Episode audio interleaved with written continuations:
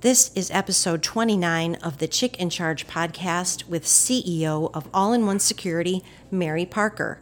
Today's guests are Kimery and Edward Rosenfeld, real estate sales team and real life husband and wife. Edward and Kimery Rosenfeld talk about buying the perfect house. From sales to staging to closing the sale, the Rosenfelds are a powerhouse real estate couple in Atlanta, Georgia for Berkshire Hathaway.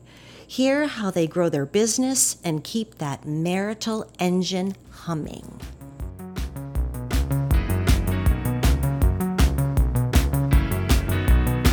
Welcome to the Chick in Charge.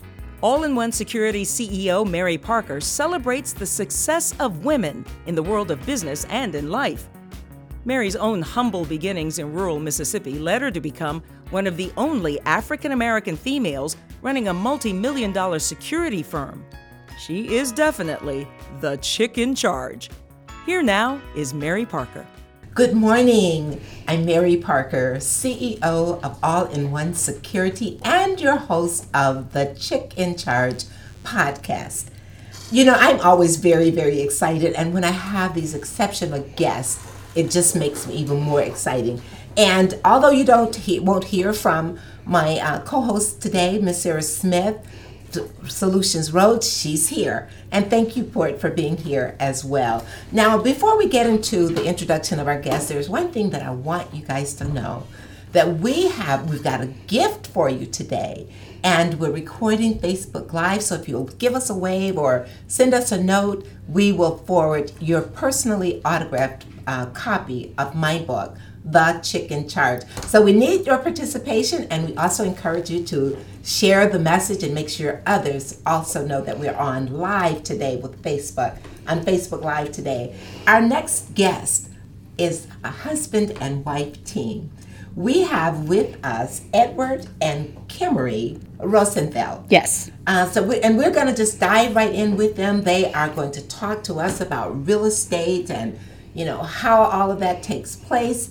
If you have questions, please send those in, and we will get the answers back to you. So let's go, Kimberly. Okay. Just begin to tell us. Uh, where would you like me to start? How did you get into real estate? Um, it's it's a little bit of a longer story. Uh, I am a artist and a graphic was a graphic designer for thirty years.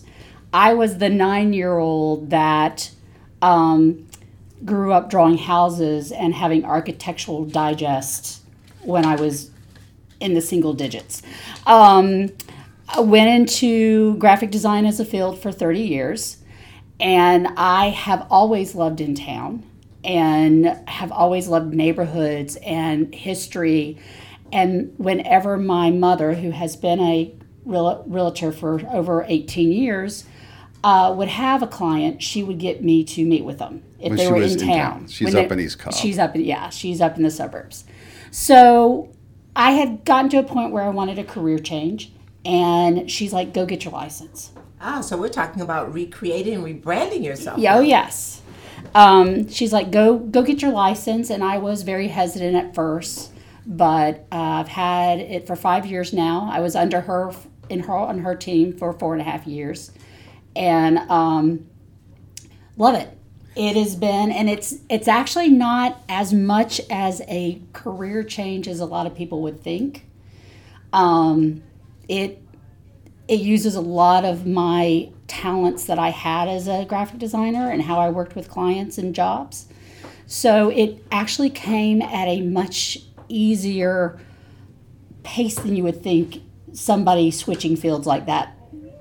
So um, that's kind of how I got into it. It was working with them for years, doing their marketing material, them finally getting to come up me to come over and um, using my love of neighborhoods and houses and history.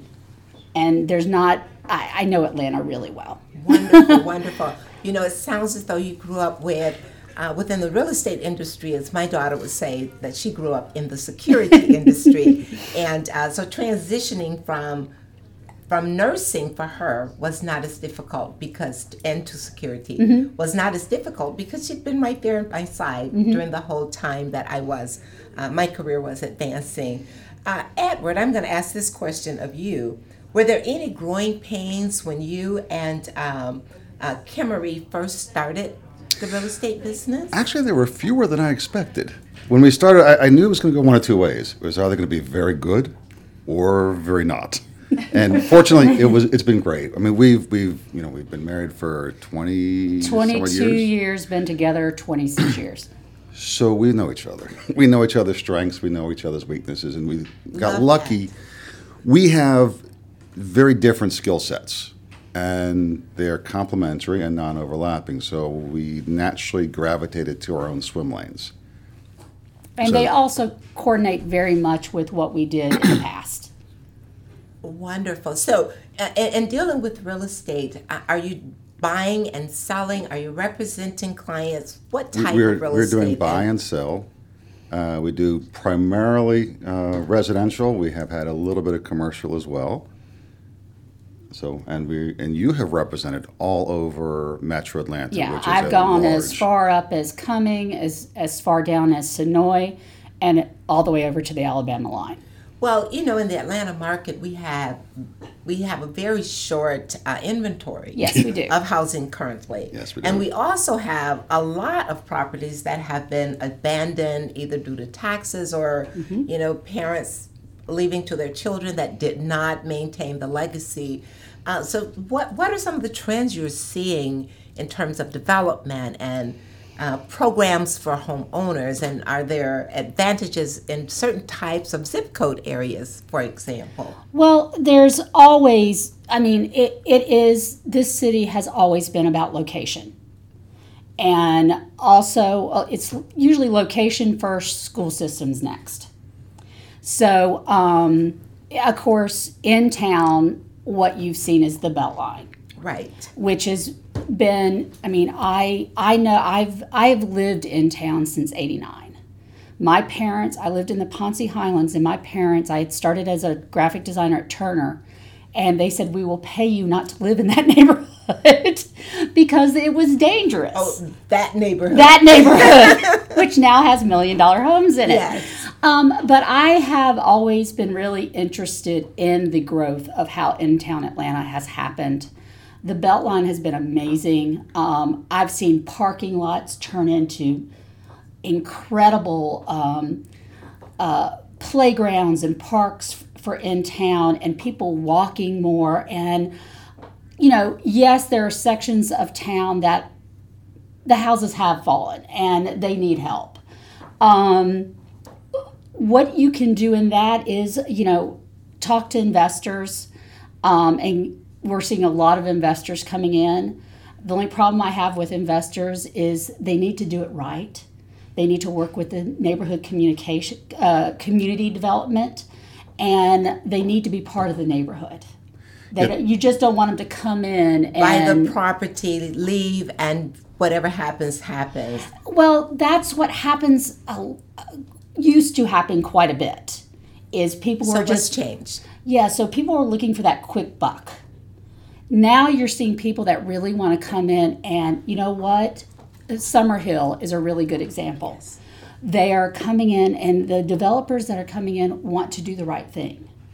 They want to work with the Summerhill community. They want to work with uh, Georgia State's been the best thing that's ever happened to to Turner Field. Um, they're real. That is, we're seeing areas develop in there that we have not seen in 20 years develop. When, when you mention uh, the investors working with the communities, Mm-hmm. talk a little bit more about that because as I do seminars, I'm often speaking to the business owners about diversifying their portfolios. Mm-hmm. I happen to believe that real estate is one of the greatest assets that Mm-hmm. I can hold in my portfolio. What are your thoughts there, and what would be some advice you'd offer? In terms of working with investors or becoming an investor themselves, It's getting to know the neighborhoods, especially in town. There are a lot of you know, the integral neighborhood communities. You know, we've been in Grant Park for twenty some odd years, involved in GPNA, and each neighborhood has their own uh, analogs. And it's when you're going to come in, go to the meetings, get to know the players, get to know the interest. It goes, it makes things go much more smoothly. You don't want to walk in you know, as a carpetbagger and say, "I'm going to do this, boom, done, I'm out." right, right, right. And and you when we are talking ourselves to, with investors, and talking to uh, people that are, you know, looking to invest in real estate.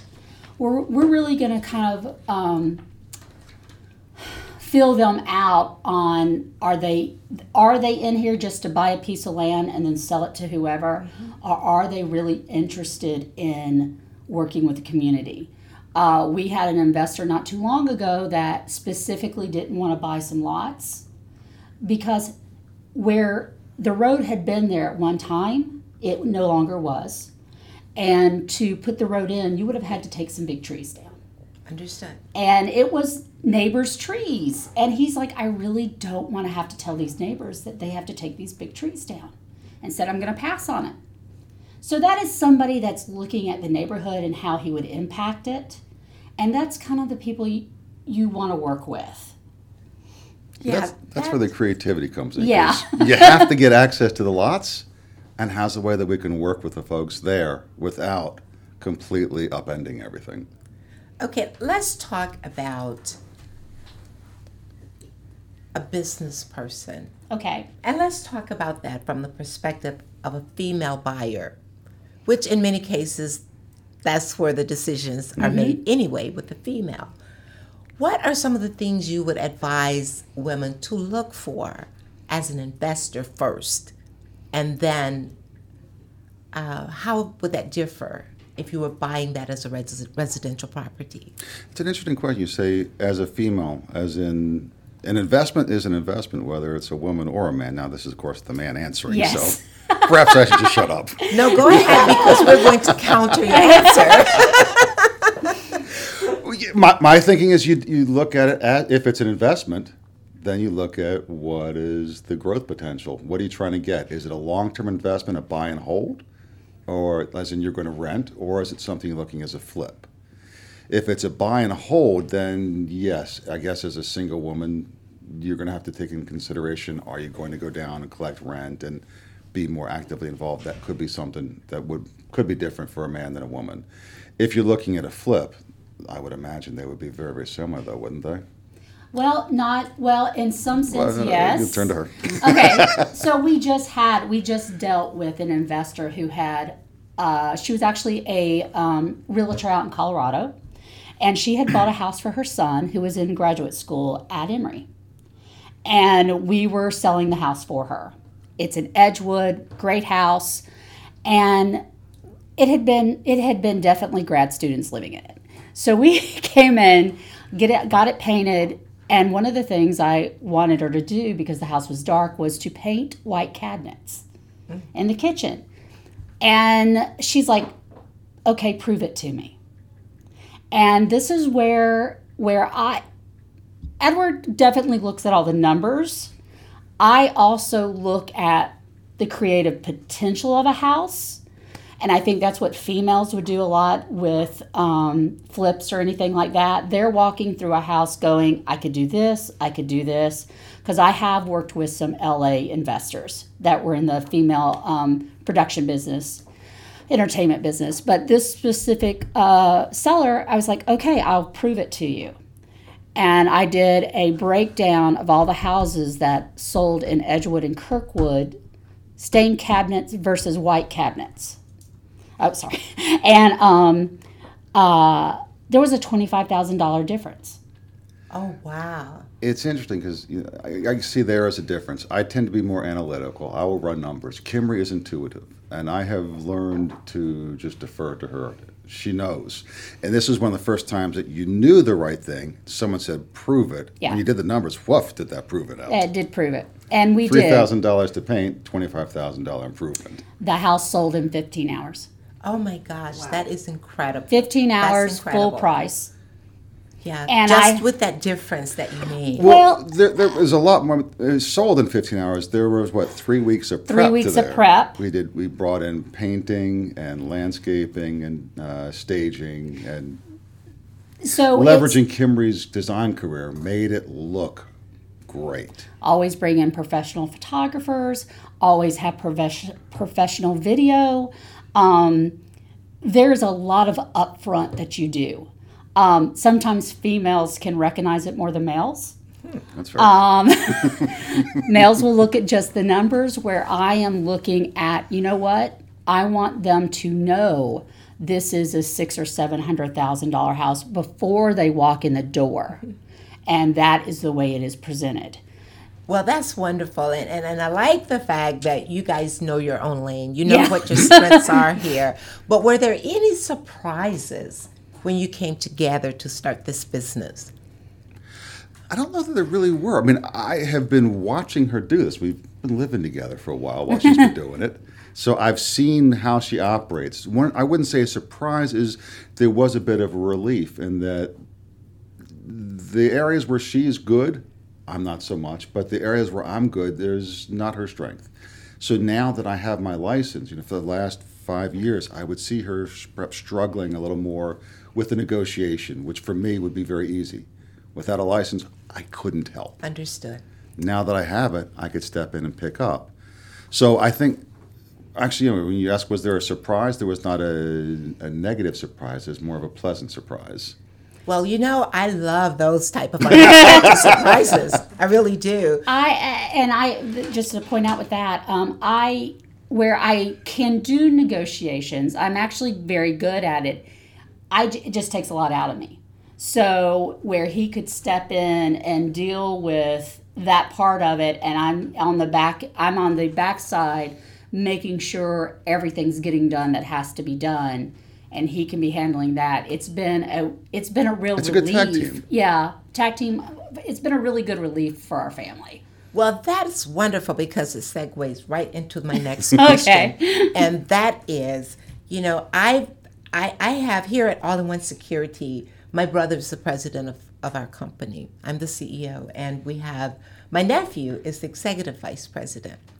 Now, family business does matter, would you say? So, in your particular situation, what are some of the things that you would caution us to stay away from as a fam, as spouses, uh, um, as it relates to business? And do you identify areas that are clearly areas to separate your business from your family? Well, that's an interesting question. I don't know if we do separate it. We, I mean, we've we've been together for so many mm-hmm. years. We're there are definitely things that he likes and and I, I and I don't like or I like he doesn't like, but we're also each other's best friend, and we enjoy being around each other for the most part. that really helps. That really helps a lot. Believe me. Now, in terms of um, the business, you guys are in business. You're it's your family. You're married. Do you have any concerns of legal ramifications as business partners? Um, well, we are an LLC under Berkshire Hathaway. Um, Well, I think she's asking as far as legal ramifications between us, which No. that I don't. we don't. Well, that's We- we have- wonderful. I mean, we've- Do you we've have been fortunate. agreements? Do you have agreements between the two of you in addition to your agreement with the organizations you're No, representing? we do not. And I I totally get where some people would have that. You're also coming from two people that my parents have been married since 18 and 19 and are over 53 years. Your parents have been married since their mid 20s and They've been, yeah they're over some odd 50 years. Yeah. So you're we We've also to say your parents have been very instrumental. They have been working together. Well, they worked together at a different, a whole different career uh, Two before different this. Two different careers before this, and then they were working together as a husband and wife team in real estate for 17, 18 17 years. years. So you've pretty much modeled We their have- examples. Yeah. of their very much so. Yeah. I send Well, him I- away. I call his one of his best friends and go, "You need to go get drinks tonight." Well, that's good. It's refreshing, right? Yes. Well, you know, I just want to share for the sake of our listening audience. You guys are a perfect example when it works. It, it there there are some bad cases, yes. Yeah, but there, and, and I happen to be the product of one of those cases. And that's why I wanted to expose this question for our listening mm-hmm. audience, and especially the women business owners. We're so trusting and we believe so many people at their word. Mm-hmm. And it would be great if it ends up that way. Yeah. It doesn't always. What I like to encourage is, regardless of who it is, be it my brother, my spouse, we still will have a working agreement between the two of us. For this reason, in the event something should happen, and things do happen, or if one of you wanted to sell the company and the other one didn't, those could create some really serious uh, side effects as to the flow and operation of the business when you're not in sync and you don't have a, uh, a document that could drive you to um, whatever the end results are that you're expecting from that. So, number one, for the listening audience, I do strongly encourage that you have an agreement between you and your partner. Though it is a family member, it is still a business partner. And spell out what those expectations are. Do you own 51% of the business? Do you own 40% of the business? Make it clear. For me, I'm single. I have one child, but I have a large family. And with that being my brother, he has a spouse and two children. So it could look differently at the end of the day for what um, uh, what matters in my family's business as it would someone else's. And those are just some of the tips that I like to share: is to be open, be you know transparent, but yet I also advise because we we as women tend to let our guards down in trusting and believing, and we certainly do pray that in most cases we know what it is we're dealing with. Mm-hmm. But in those cases when the cards may change, Yes. you Actually- also have something that would protect you as well. In fact, yeah, just to clarify that, you know, Kimery's folks let slip a few years ago. They've been trying to get me to come in and join them for some time. So this is not something we jumped into quickly. We've been, if we were to work together, how would we? And so it's something we've been fleshing out for a few years. And so it's a fair point. We have we have the articles of incorporation, which do delineate who owns how much. Um, we have, though, everything else has been more informal over the years. Where do we see this growing? If we were to do this, how would we operate? So it has evolved, but it's a fair point. That, yeah. Yeah, and, and in addition good to idea. that, in addition to that, I mean, you're not going to work forever. At the closure, when you decide Mm-hmm. that you're not going to do it anymore, then what is the succession plan Mm-hmm. of your business? Do you automatically expect that your children would inherit that and run it? Do you want to grow it? Are you are you running the business to grow it to scale? What are the expectations? And it's the, clear Right. within that operating agreement between the two of you. And it is it is an interesting question since realtors are also very different than a and a than a a corporate business Understood. because we are we are we are a group under Berkshire Hathaway and we're one of the few groups that have formed a corp a, a company under that most are independent contractors even when you're working for a group you're working as an individual Understood. Yes. so um, even, I mean, uh, my mom, who is looking to retire in probably about a year, I would have to win her clients over. It wouldn't be a here I'm going to give you my clients. It would be it would be I've got to go and physically win them over. So um, there's a little bit of difference. Yeah, and, and, and same with, Yeah. with my company, mm-hmm. All in One Security, being the face of the business for so long. Mm-hmm. Uh, it was very important that I took my brother by the hand and began introducing mm-hmm. him within that circle before the transition took place because, as I'm sure you hear all the time, we're buying you. Yeah. We're Right. buying you. So if I enter into a contract with all in one security, am I going to get Mary Parker? Well, the answer is always yes, because we've taken time to incorporate a lot of that experience of mm-hmm. Mary Parker into our training so that it is continually evolving mm-hmm. with our people. This has been a great conversation. I've enjoyed you. And Edward, next time I need a voiceover, I'm going to call on you for that. You have a terrific voice. Thank you. I love that. And I love your energy as well. Thank you. Well. And so um, I just have one final question because I'm now entering into that field uh, or that investment side of buying and flipping real estate. Is there anything you'd like to offer or can you offer uh, in terms of how to do that. Is it best to start with one? Can I get five at a time? Give me a little information on that, and I'm sure we've got some listeners who will benefit as well. I don't know if there can be a single answer for all investors. Um, we work with folks who have tended to grow more organically. Uh, there's a couple we work with now that each of them had been in the business in some degree. Her father uh, owned buildings, his father was a contractor, so they grew up in the space. But even they start off doing a couple at a time and then have been expanding. Um, and we have we have a few that um, uh, in the entertainment industry have found that oh. rentals have been very hard for the entertainment industry here because they're short term. And they have come in and bought houses one or two that's it.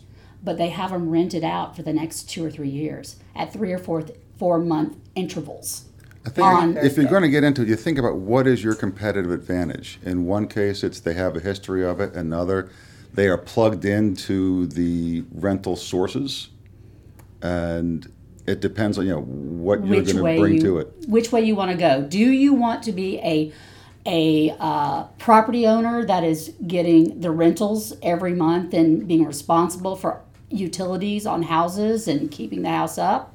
Or do you want to be a builder and get land? Or do you just want to buy land? Oh, that's very, very interesting. Thank you so very much. I'm going to stick with buying four houses, excuse me, five houses, sell four, and rent one. And then I'm going to be smart enough to hire a management company so that I don't become the landlord. Yeah. This has been great. Thank you guys so Thank much you. for Thank joining you. us.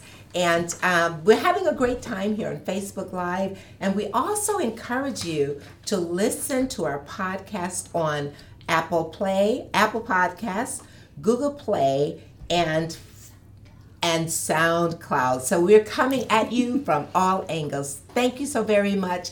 This is it for this session, but stay tuned. Subscribe to The Chick in Charge at thechickincharge.com.